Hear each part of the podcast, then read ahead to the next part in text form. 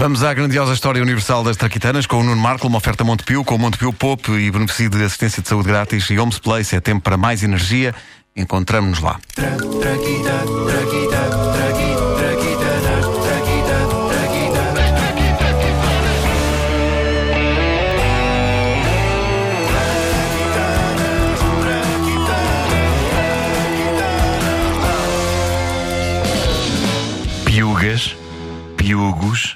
meias.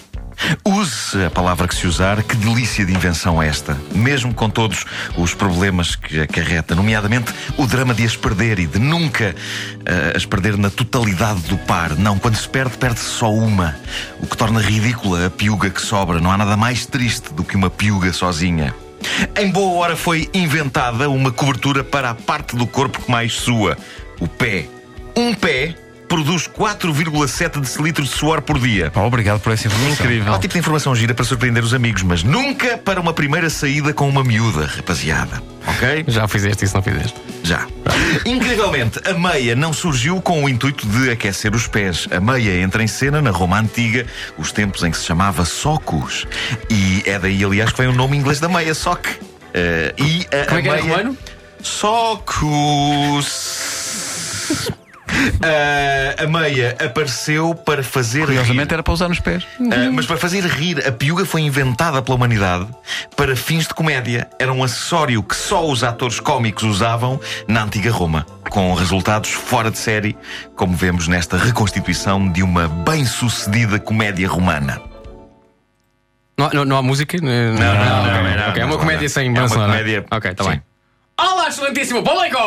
Já viram o que eu tenho nos pés? E o que este meu colega tem nos pés? E o que este outro, no, no outro nosso colega tem nos pés? Estás a, estás a ler. Estás a ler. hum, Ah, pois já estou a ler. Estás a Outro. ler a versão. Pois, Não, não faz mal. E, eu- e ainda o que este outro nosso colega tem nos pés? Espera, deixa-me dizer uma. E o que esta minha colega tem nos pés? Boa, manda outra. Manda uma, banda. É, e, e o, que, o, que, o que este meu colega tem nos pés? E o que todos nós temos nos pés? que versão do texto é que vocês estavam espera a aí, ver? alguém trocou o texto? Eu não tenho isso. Eu não tenho isso. Eu mandei-vos a versão atualizada já com redistribuição de papéis.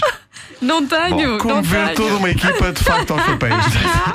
o que eu tenho nos pés, o que eu tenho nos pés, o que eu tenho nos pés. é, o, sempre. é- é o que dá. É o que dá o problema de haver várias versões de um mesmo texto a circular numa mesa. Bom, sim. Bom. Vamos pôr esta música. Ora bem, por tudo isto que acabou de acontecer, é que o teatro grego é mais famoso que o romano. Não é que seja assim tão melhor, não dependia era tanto de piugas para resultar. Mas faz sentido, a comédia, por definição, é tudo o que foge à norma. E aquela malta usava sandálias. Aparecer alguém com piugas só deve ter sido superado na altura, ao dia em que um ator romano deu asas a um pum. Mas sim, as meias faziam um grande êxito na comédia romana, mas foram mudando de sentido à medida que o tempo foi avançando. No século V, na Europa, já eram usadas só por gente ligada à religião. Eram um sinal de pureza, como se pode constatar nesta reconstituição do diálogo entre um sacerdote e a sua mulher a dias em pleno século V. Isto é tudo igual ao antigo, não é? É tudo igual ao Aqui está tudo, aqui está tudo, aqui distribuição de papéis, aqui está correta esta. Está correta, vamos à cena então. Um, oh, dona Alcina! Diga, senhor sacerdote. Ponha-me estes piugos a lavar, mas com cuidado, que isto são piugos sagrados e que representam uma pureza. Ah, sim, senhor sacerdote. Esteja descansado que eu ponho isto a lavar. Oh, dona Alcina, a senhora está a tapar o nariz? Eu não, eu estou, estou a agarrá-lo. Está a agarrar o nariz para quê? Ah, para não cair. Mas que eu saiba, a senhora não tem lepra. Ah, nunca fiando. Está bem, lave-me só as meias, está bem? Até logo. Adeusinho. Deixa-me só. Achei que fazia sentido. Irra, pureza, pureza, representam a pureza.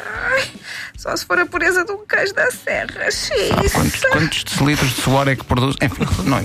No ano 1000, as meias já eram calçadas por mais gente, sobretudo pela nobreza. Ter piugas era coisa de rico, começa a ser mais ou menos o que se passa hoje em Portugal, 1013 anos depois. Só em 1589, quando é criada uma máquina de costura que permitia a produção de meias eh, eh, ser seis vezes mais rápida, só aí a meia começou a ser calçada por todo o pé, rico ou menos abastado. Até 1938, as meias meias eram feitas de materiais como seda, algodão e lã. Devia ser fascinante usar meias de Há seda. meias de seda.